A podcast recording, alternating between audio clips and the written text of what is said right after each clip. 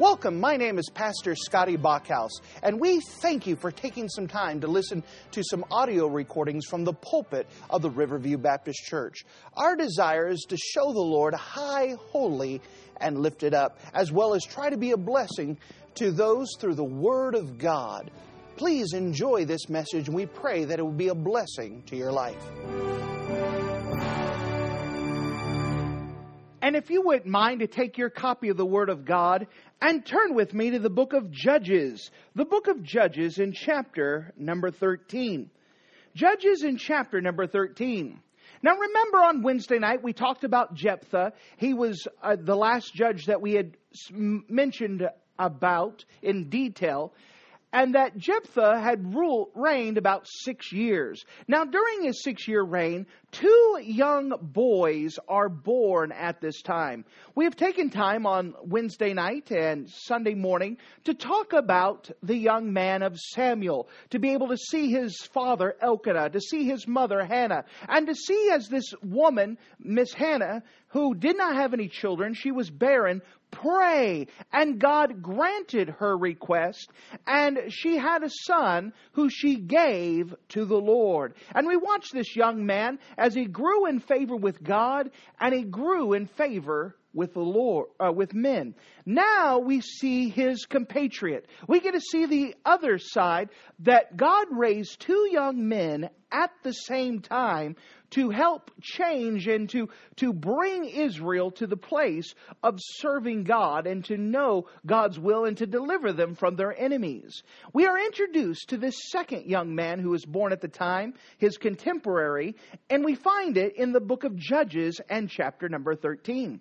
Judges in chapter 13, and if you don't mind, notice with me in verse number 1. Judges chapter 13 and verse 1, the Word of God says this. And the children of Israel did evil again in the sight of the Lord, and the Lord delivered them into the hand of the Philistines forty years. And there was a certain man of Zorah, of the family of the Danites, whose name was Manoah, and his wife was barren and bare not.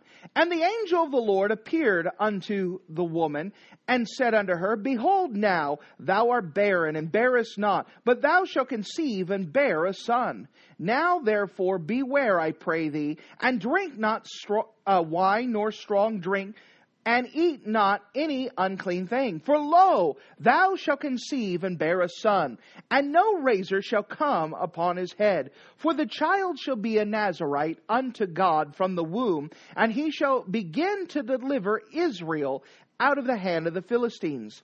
Then the woman came and told her husband, saying, a man of God came unto me, and his countenance was like the countenance of an angel of God, very terrible. But I asked him not whence he was, neither told he me his name. But he said unto me, Behold, thou shalt conceive and bear a son. And now drink no wine, nor strong drink, neither eat any unclean thing, for the child shall be a Nazarite to God from the womb to the day of his death. Then Manoah entreated the Lord and said, O my Lord, let the man of God which thou didst send come again unto us and teach us what we shall do unto the child that should be born. And God hearkened to the voice of Manoah. And the angel of God came again unto the woman as she sat in the field, but Manoah her husband was not with her. And the woman made haste and ran and showed her husband and said unto him, Behold, the man hath appeared unto me that came unto me the other day. And Manoah arose and went after his wife, and came to the man and said unto him, Art thou the man that spakest unto the woman? And he said, I am. And Manoah said, Now let the words come to pass. How shall we order the child? And how shall we do unto him? And the angel of the Lord said to Manoah, Of all that I have said unto the woman, let her beware. She may not eat of anything that cometh of the vine, neither shall her drink wine or strong drink, or eat any unclean thing. All that I commanded her, let her observe. And Manoah said unto the angel of the Lord, I pray thee, let us detain thee until we have made ready a kid for thee. And the angel of the Lord said unto Manoah, Though thou detain me, I will not eat of thy bread. And if thou wilt offer a burnt offering, thou must offer it unto the Lord. For Manoah knew not that he was an angel of the Lord. And Manoah said unto the angel of the Lord, What is thy name? That when thy sayings come to pass, we may do thee honor.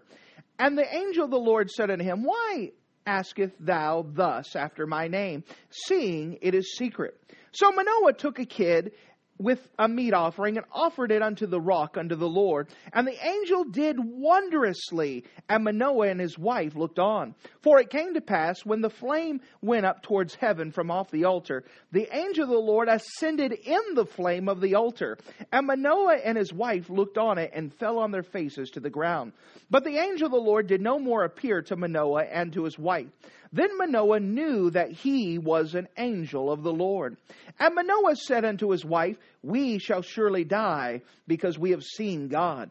But his wife said unto him, If the Lord were pleased to kill us, he would not have received a burnt offering and a meat offering at our hands. Neither would he have showed us all the things, nor would he at this time have told us such things as these. And the woman bare a son and called his name Samson.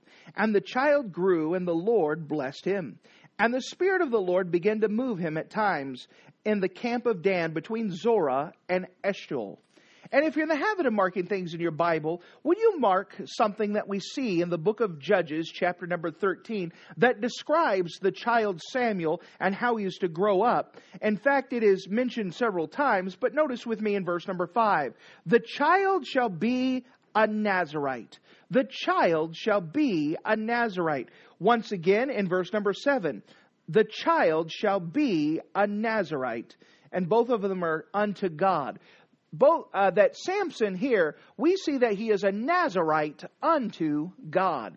And we're going to explore Samson before he's even born in this time here, that he is a Samson, a Nazarite unto God. If you don't mind, let's go to the Lord together. Let's pray. Dear Heavenly Father, thank you once again for the great privilege of being here, opening up your word. Thank you that we get to study your word and glean from it. And these exciting passages of Samson and Samuel help us to glean from them and to be able to apply these things to our own lives and to learn from you and to seek after you. Again, I'm very conscious of my need of you, so the best I know how, I surrender myself to you ask that you fill me with your precious spirit and that you be a blessing to these dear folks who came out tonight. And in Jesus' name we pray. Amen. We're introduced to this passage to a contemporary of Samuel, and that is Samson. Now, leading into this time of Samson, we had Jephthah who began to rule. After him, immediately there was several other judges. Notice with me in Judges chapter 12 and verse number uh, 7. Let's pick it up where we left off. And Jephthah judged Israel six years. Then died Jephthah the Gileadite and was buried in one of the cities of Gilead. And after him, Ibzan of Bethlehem. And then after that, after Ibzan, we had Elon. And after Elon, we had Abdullah. And then we come to the place where the Philistines are now in charge. And the Philistines are now ruling for about 40 years. They're, they're overseeing the cities. Uh, they're, um, they're taking charge. And we find here, in the midst of the, the Philistines now ruling, now oppressing, now plaguing Israel, we now have a second child who is born in the midst of this mess. The first thing I'd like to show you from this passage is the rules of a Nazarite the rules of a Nazarite. Notice with me in chapter 13 and verse 1. And the children of Israel did evil again. You almost get tired of seeing that in the book of Judges. That over and over, the children of Israel did evil again, and the children of Israel did evil again. That phrase is over and over and over. You almost think someone should learn their lesson and stop backsliding, stop turning away, do what's right. But again, they did evil in the sight of the Lord. And the Lord delivered them in the hands of the Philistines 40 years. And there was a certain man of Zorah, of the family of the Danites, whose name was Manoah. And his wife was barren and bare not. That sounds familiar. Didn't we already have another lady who was barren? Miss Hannah. She couldn't have a child. Now here's another one, Manoah and his wife, and they can't have children. And verse number three, and the angel of the Lord appeared unto the woman and said unto her, Behold, now thou art barren and bearest not, but thou shalt conceive and bear a son. Now therefore beware, I pray thee, and drink not wine nor strong drink, and eat not anything unclean. For thou shalt conceive and bear a son, and no razor shall come upon his head. For the child shall be a Nazarite unto God from the womb, and he shall begin to deliver Israel out of the hand of the Philistines. Now, the woman she goes back and tells her husband and explains, I saw this man of God, this, this angel of the Lord. He came out and he told me, we're going to have a baby. And uh, she already had a good testimony, so he's not calling her crazy or anything. He wants to see for himself that this angel of the Lord came out and gave rules, and he wants to hear about it. Notice how he seeks in verse number 8. And Manoah entreated the Lord and said, O my Lord, let the man of God which thou didst send come again unto us, and teach us what we should do unto the child that is born. Now, Manoah wants to talk to the angel of the Lord and get instructions, and he says, I want to know how to raise this child. I want to hear from him. Now, notice he doesn't send, um, hire people to go search through the valleys. He doesn't go to the city and put wanted signs. He goes to God and says, God, I want you to send that man back. I want you to tell us how to raise our child. And sure enough, the angel of the Lord came. By the way, if you remember as we talked with Gideon, this angel of the Lord is not just a random angel. This is Jesus robed in flesh. That Jesus showed up and he, in his body, talked to this lady and told her about that she's going to have a child and gave her instructions. Manoah comes out and says, God, I want you to come down again and tell me how to raise this child. So, once again, the lady's out in the field. Jesus comes down. She says, Wait a second. She go grabs her husband, brings him back, and says, Here he is. And then Jesus gives instructions again about how to raise their children, about something special about Samson. Now, remember Hannah. Hannah had also said, when she was praying to God that I will give this child, if you give me a child, I'll give this child to you, and he will be a Nazarite.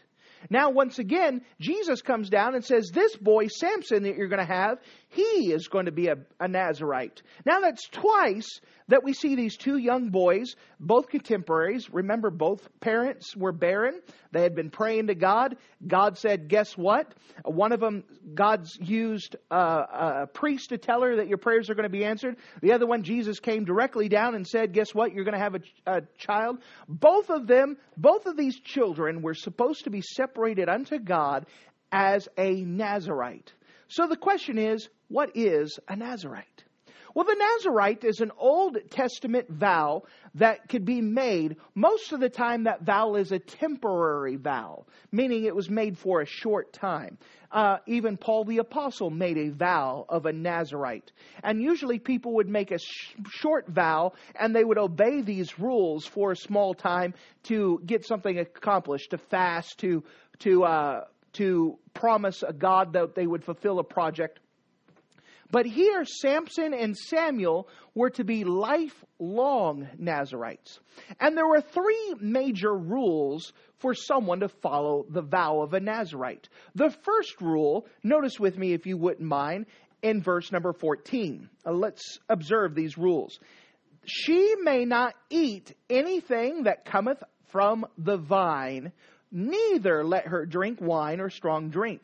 So the first rule is that they were not allowed to drink grape juice or alcohol. They were not allowed to have anything from the grapevine or any alcohol. So it's not just they couldn't stay away from alcohol, they couldn't have grape juice, they couldn't have anything from the there. There was something they were supposed to be separated to God even in their diet. You know, some of us try the diets and we do different things and we do it for our own health and whatever else. But Samson and Samuel were to be separate to God even in how they ate. Even their appetites were to be surrendered to God. What they put in their mouth were supposed to be surrendered. The, everything they had. You know, if you could surrender your appetites to the Lord, you're surrendered completely to the Lord. Most of us understand that because we live in a society where half of us sleepwalk to our refrigerator if we need to, right? I mean, we're hungry, we go eat. We're hungry, we go get something now. We, we are some, we're a society, right, wrong, or indifferent, we like food. That's why we're Baptist, right? You know, we like the fellowships, we like the other stuff. So if someone is able to surrender their appetites to the Lord, that is someone who surrendered not just with their appetites with their but with their whole body. We understand that, right? And so this is their first rule is that they could not drink grape juice and they could not do alcohol or touch anything clean thing. The second rule that they had is that they could not touch any unclean thing. Uh, we see that uh, in the vow here. Notice with me, if you wouldn't mind, in verse number four again. Uh, he, he, repeats the rules several times, so I'm just picking it up as we see here. Uh, now, therefore, beware, I pray thee, drink not wine, any strong drink, eat, and eat not any unclean thing. Now, it's also in the uh, vow of the Nazarites, we'll see that in the book of Leviticus, or if you do your own research on it, that not only could they not eat any unclean thing, they could not touch any unclean thing. That means they could not touch any dead body even if it was their own relative, because it's considered unclean. That means if mom passed away, Samson would not be able to touch his dead mother. He made a vow that he was going to, everything he touches is going to be pleasing to God and that he doesn't he wants to stay clean he wants to stay right and that the jewish law had certain things they considered to be unclean uh, and a lot of it was safety for example if you touched a dead body you had to wash your hands and be purified then you had to stay away from people for seven years or not seven years seven days why was that because you didn't want to spread germs around. We know that now, but they didn't know there were such things as germs. God was very smart in his rules. But for a Nazarite, they could not touch any dead thing. They could not touch any unclean thing. There were certain things they could they could not touch in order to stay right with God. So not only they have to be separated in their appetites, they had to be separated in what they did with everything. It was something that, that marked them apart. The third thing that they that was a vow of a Nazarite, verse number five. For lo, thou shalt conceive and bear a son, and no razor shall come upon his head, for the child shall be a Nazarite unto God from the womb. Let me take a quick pause there. Notice that from the womb. You know, God says, This child is going to be separated from me even from the womb. Notice this, not from birth, but from the womb. For any of those who are trying to determine still whether a child is a child before he's born, well, God says, hey, he's going to be clean before. He's you you keep him from the womb. He's going to be separated unto me, not just from birth, but from the womb.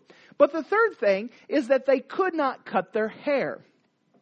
Now, what is the reason for this? Is it because God wants hippies running around? Well, you know, what is the purpose of it? Well, the Bible explains that the vow of a Nazarite that they could not cut their hair because a sign of long hair was a sign of shame. What does that mean? Well, the vow of a Nazarite, when someone would make a vow to God, they wouldn't cut their hair. And it would be a sign of public shame that I made a promise to God and I have not yet fulfilled that promise. Does that make sense?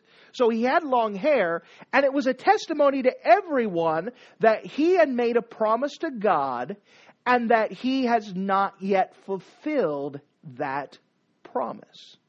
That's why the Bible says in 1 Corinthians, Yea, doth not even nature teach you that a man have a, lo- uh, have a long hair? He is ashamed.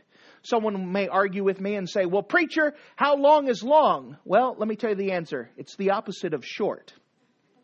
So if your hair is not short, it is long. That's easy. We can figure that out, right? but the, for the vow of the Nazarite, during the time of his vow, he could not get a haircut. And he would let it grow out. And it wasn't to brag and it wasn't to say, look at me. What it was, was it was a public sign of shame that he had not fulfill, yet fulfilled a promise that he had made. Now, again, most people would make a small uh, vow and they would do it for a little while. Lord, help me to accomplish this one thing. And it may take a couple months, maybe a year, but you know, they would take short vows of a Nazarite where they would be unclean, they wouldn't touch dead bodies, they wouldn't cut their hair. And again, the apostle Paul was one of those who took a small vow. There was only three lifelong vows of a Nazarite given, recorded in the Bible. That was Samuel, Samson, and John the Baptist. Only those three were the only people who had a lifelong vow of a Nazarite. Now, if I could take another pause out here. Some people years ago got confused reading their Bible, and they confused the term Nazarite with a Nazarene. A Nazarene is just someone who lives in the village of Nazareth. That was Jesus. Jesus was not a Nazarite, and by the way, Jesus did not have long hair. Some artist didn't understand his Bible and said, Hey, look, it's a Nazarite. No, it's Nazarene. He misdid it. And he started drawing pictures of Jesus with long hair. That is not how Jesus looked. Jesus had short hair, short for their culture um, because he was not a Nazarite. Just to kind of clarify something, Jesus is not a Nazarite. He was a Nazarene, meaning he lived in the village of Nazareth. He never took this vow. He was God, didn't really need to be separated from God. He always kept himself pure, never did anything wrong. So he didn't have any shame, so he did not have to have long hair. Does that make sense? Good. So there is a difference between a Nazarite and a Nazarene.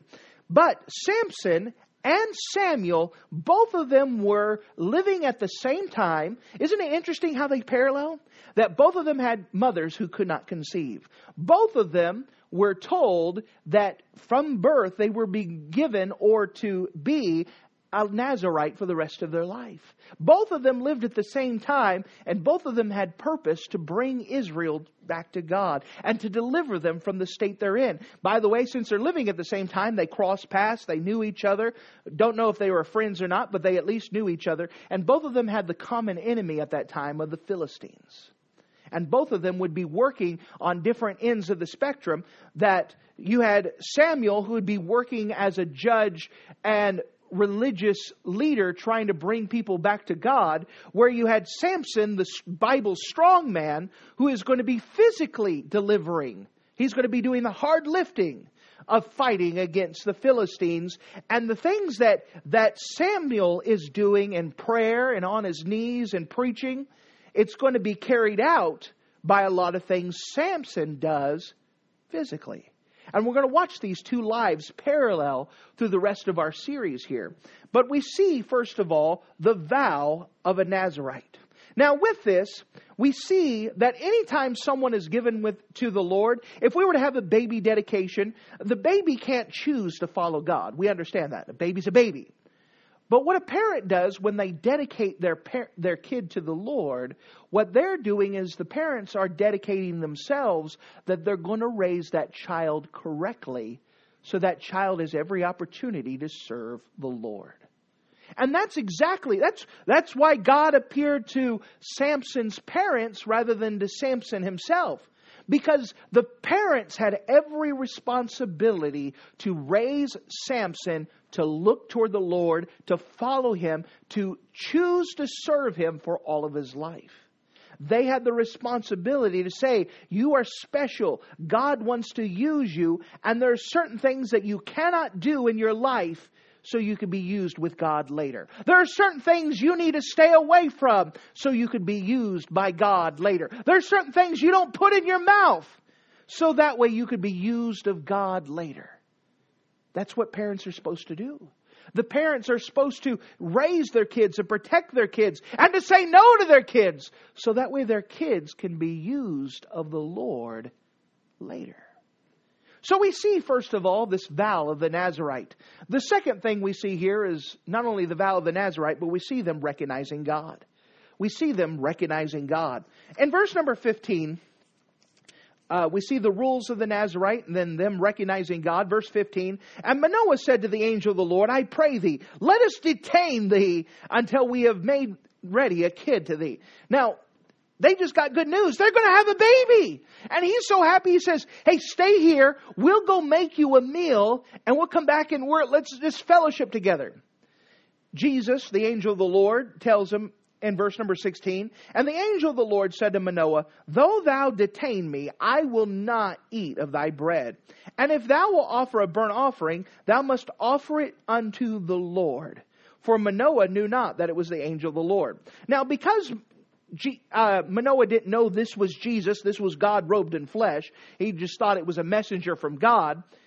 He said, Hey, eat with us. And the guy says, I can't. Now, if you're going to sacrifice something, you make sure you sacrifice it to God, even though it was God standing there, because Manoah didn't know it was God. He was making sure that God got the credit for it, that Manoah's eyes were on the Lord. Fine, you go ahead and make something, but we're not going to eat it. You give a sacrifice to God, and we'll stand here. And so they go,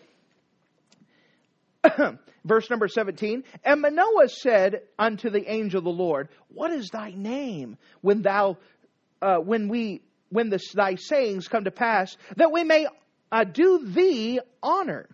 And the angel of the Lord said to him, Why askest thus after my name, seeing it is secret? The angel goes, uh, tells Manoah that, hey, you give a sacrifice unto God. Manoah says, All right, fine then. Okay, you won't eat with us. We'll sacrifice to God. But when these things come to pass, uh, what's your name so I could tell people that it was you that told us? And again, because Manoah didn't know this was Jesus here, he says, You don't need to know my name. The only thing you need to know is that God gets the glory. Don't try to glorify something else. You glorify God from this. You make sure that God gets the credit for it. You don't need to know my name. You just need to know that God is the one that sent. You know, sometimes it's good for all of us to be humble sometimes because we all like to get credit. We all like to get the pat in the back. But sometimes instead of us getting credit and people bragging about how great we are, we need to make sure that they're saying, it's God, it's not me, it's God the whole time. That takes a lot of humbling, but we need to make sure that it's God that gets all the glory in the first place. So, what happens is that Manoah took a kid and a meat offering and offered it to the rock on the Lord, and the angel did wondrously. That means something amazing is about ready to happen, and Manoah and his wife looked on. So they went and they took the time to prepare a kid, a goat, and they put it up on the rock, and they said, All right, God, this is yours. And all of a something, sudden, something wondrous happened, something amazing happened. What happened? Verse number 20 for it came to pass when the flame went up towards heaven from off the altar, the angel of the Lord ascended in the flame of the altar. And Manoah and his wife looked on and fell on their faces to the ground. So as they started burning the offering, the angel, this is how I envisioned it in my mind, all right? That the angel of the Lord, as the fire started going up and started raising up high, the angel just takes his hand up in it and just kind of steps into the flame, which shoots up to the sky. I mean, that would cause me to go down to my knees and go, wow, what just happened here? Manoah and his wife, they fall down and they go, we just saw something special. I think that was God. That was God. Now, Manoah, again, my idea of it starts freaking out. We're going to die. We just saw God. We're going to die. We're going to die. His wife is the voice of reason here and says, Listen here, Manoah. If God was going to kill us, why would He make us give him an offering? Why would he put this through? Why would he give us instructions on how to raise the kid? If God was going to kill us, why go through that? He's not going to kill us. I mean, I can understand Manoah. I mean, you just saw some guy jump into the flames and shoot up to the sky. What just happened here? But his wife is the one that talks him down, says, Everything's going to be fine. We're going to be all right. And so we start off with the rules of the Nazarite. Then we see them recognizing God. They recognized it was God, and God gets all the credit. God gets all the glory. It's all about Him. The last thing I want to show you in this passage is raising of Samson. Raising of Samson. Notice with me in verse number 24. And the woman bare a son and called his name Samson. And the child grew and the Lord blessed him. And the Spirit of the Lord began to move him at times at the camp, uh, in the camp of Dan between Zorah and Eshtaol. So here Samson grows up, and as Samson grows up, he is used of God, and God moves him here, and he moves him there, and God uses him over here. And it doesn't say anything bad about Samson at this point in time. Now, Samson, we know, is going to have some moral failings. He's going to have some issues. But one thing he did not do is he did not learn them from his parents. He did those things in spite of his parents. As we see this passage here, and we see the raising of Samson, we see the emphasis is not on Samson, but it's on his parents in this passage. That his parents had a responsibility to raise their child to serve the Lord. By the way, according to this passage here and the instructions given, if Samson did not grow up to serve the Lord, it would be the parents' fault and not Samson's. Do you make, do you, does it make sense? Because the parents were given responsibility to raise their children to serve the Lord. You know what the greatest thing for your children to do is to serve the Lord. You say, does that mean that they're going to be a missionary? They're, they're going to be a preacher? Well, praise the Lord if they are. But God does call people to be mechanics, doctors, God could use people in different capacities, but no matter what they're doing, they should be serving God. God has a place for everyone. That every child should be so well trained that they could follow God's will no matter what it is. That's the responsibility. We should train our kids, even practical stuff. You know why kids should learn how to read? So they know how to read the Bible for themselves and to follow after God. You know, we as parents, we have a responsibility to help them to fall in love with the Bible. That's our responsibility. That's our job. The Bible talks about in Proverbs chapter 22 that, uh, in fact, let's turn there if you don't mind. Proverbs 22. Many people are familiar with this passage, but Proverbs 22.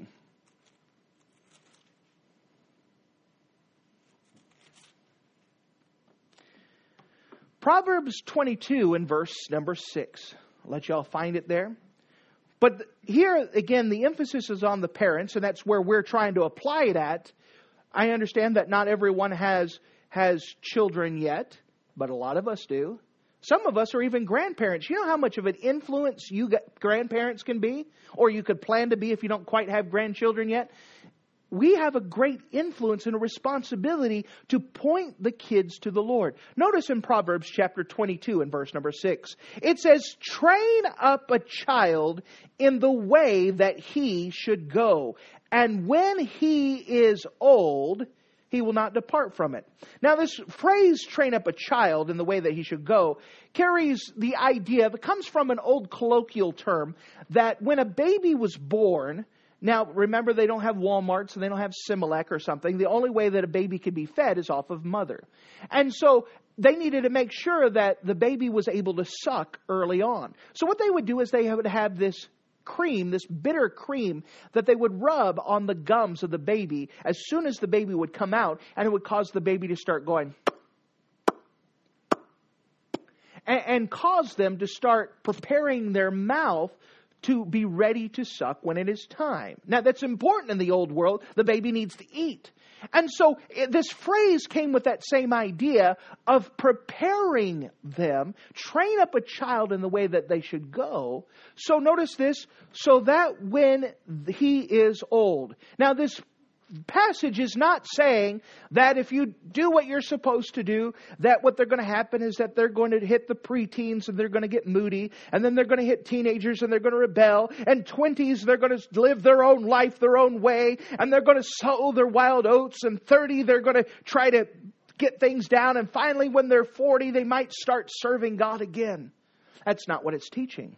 The Bible says, train up a child in the way that he should go, and when he is old, you place a number. When he is seven years old, he will not depart from it. When he is 13 years old, he will not depart from it. When he's 18 years old, he will not depart from it. When he's 21 years old, when he's 30, when he's 40, when he's 50, he will not depart from it.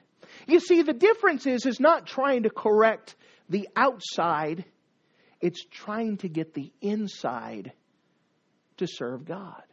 It's trying to prepare the heart to seek after God. We could correct the outside behavior and miss the heart altogether. When it, this training the child is preparing their heart to follow the Lord. And that's our responsibility, parents. By the way, that's a battle. it's a lifelong battle. It's an 18 year battle that we're working with them and we're trying to love on them. But most important, we're trying to get their heart towards the Lord. This is our responsibility as parents to train them up. By the way, there is nothing wrong with doing what Manoah said. Turn back with me back to 1 Samuel, or not 1 Samuel, Judges, Judges 13. What in the world did Manoah do? Notice in verse number 18, or uh, Judges 13 and verse 8. He's praying to God. Then Manoah entreated the Lord and said, O my Lord, let the man of God which thou didst uh, send come again unto us, notice this, and teach us what we shall do unto the child when he be born. Verse number 12. And Manoah said, Let the words come to pass. How shall we order the child that we should, uh, that we should do unto him? There's nothing wrong with asking for help. Most of you realize that when the child is born, that he does not have anything attached to his leg like a manual. All right? There's no instruction manual when he comes out and says, This is how to raise your child. Most of us have to suffer along and trial and error and hope that we do things right. But the wise among us ask for help. Learn from those that are doing it most of all, ask for help from God. And by the way, He'll send someone to help you. There's nothing wrong with asking for help. Nothing wrong with saying, Lord, I need guidance. What do I do? The worst thing is to get in a pride mode and say, There's nothing wrong with my child. There's nothing wrong with my child. Let your child's heart get further away from you. There's everything good about saying, God, I want to do what you've given me to do. I need help. All of us need help before my wife and I were married, we had plenty of people say this is how to work with your children, how to work with your children. When we were raising children, my wife was asking plenty of people, how do we raise them? How do we work with them? How do we do this? What happens? We're fixing to hit teenage years. We think we may have answers. We know the Bible has answers, but we may be asking for help from those who have fought those battles and carry those battle scars and say, all right, there's nothing wrong with asking for help and asking for wisdom. The Bible says if we ask for wisdom, He'll give it to us liberally. But we have to realize that parents, we have a huge responsibility to raise our kids to serve the Lord. Grandparents, you are great support. You understand that as grandparents, you're the heroes, right? Mom may say no, but grandma. No. But you have such an influence that there's sometimes that because of rebellion of a heart, because of other things, sometimes a child won't listen to a parent. But sometimes a grandparent can sit them on their knee and say, Let me teach you how to follow God. Let me teach you how to read the Bible. Let me teach you how to pray for your future mate. Let me teach you these things. You know, we have huge responsibility, and you're not in it alone. Isn't that a wonderful thing? You're not in it alone. But you can get help. And your help starts with God. You pray to Him and ask Him, He'll send you someone to help. But we have to realize that our first responsibility is that we have the responsibility of training them and their hearts towards the Lord. Now, I understand this is uncomfortable because some of us, we've made mistakes sometimes, and there's no redo. Don't you wish it was almost like a video game where you could just restart? Uh, let, let's start off and do it again. Let's, let's fix it this time. We don't have that. But you can't stay on past failures and say how horrible things are. You know what you do? You start from where you are and you move forward. You start from where you are and move forward. My wife and I made a joke earlier today that some kid maybe someday comes in and says, I don't really like it that mom and dad joined that church ever since then. I get more spankings. You know, that's one of the best things that could happen to them because that's a loving thing. It's a wonderful thing because we want them to learn, be re- learn to raise to the Lord. Now you understand what I mean. It's one of the most loving things we can do is to correct them and point them to the Lord. So remember, as we dedicate kids to the Lord, we're not really dedicating the child and say, all right, you're on your own. You're supposed to serve God. But what we're doing is we're dedicating ourselves to say, Lord, help me to be the parent I can be, or I'm supposed to be, so that this child ends up serving you. By the way, if you've never dedicated your children to the Lord, now would be a good time. If you've never dedicated your grandkids to the Lord, now is a good time. Now remember, you're not saying, all right, here you go you're dedicating yourself and say, Help me to be the parent I ought to be. Help me to be the grandparent I ought to be. Maybe one day some of you may be parents. Maybe some of you have a desire to be a parent one day.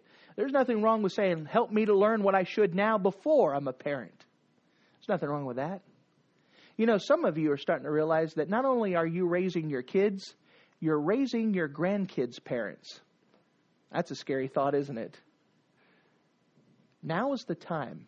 Now I'm trying to be as comforting as possible. We have a wonderful God.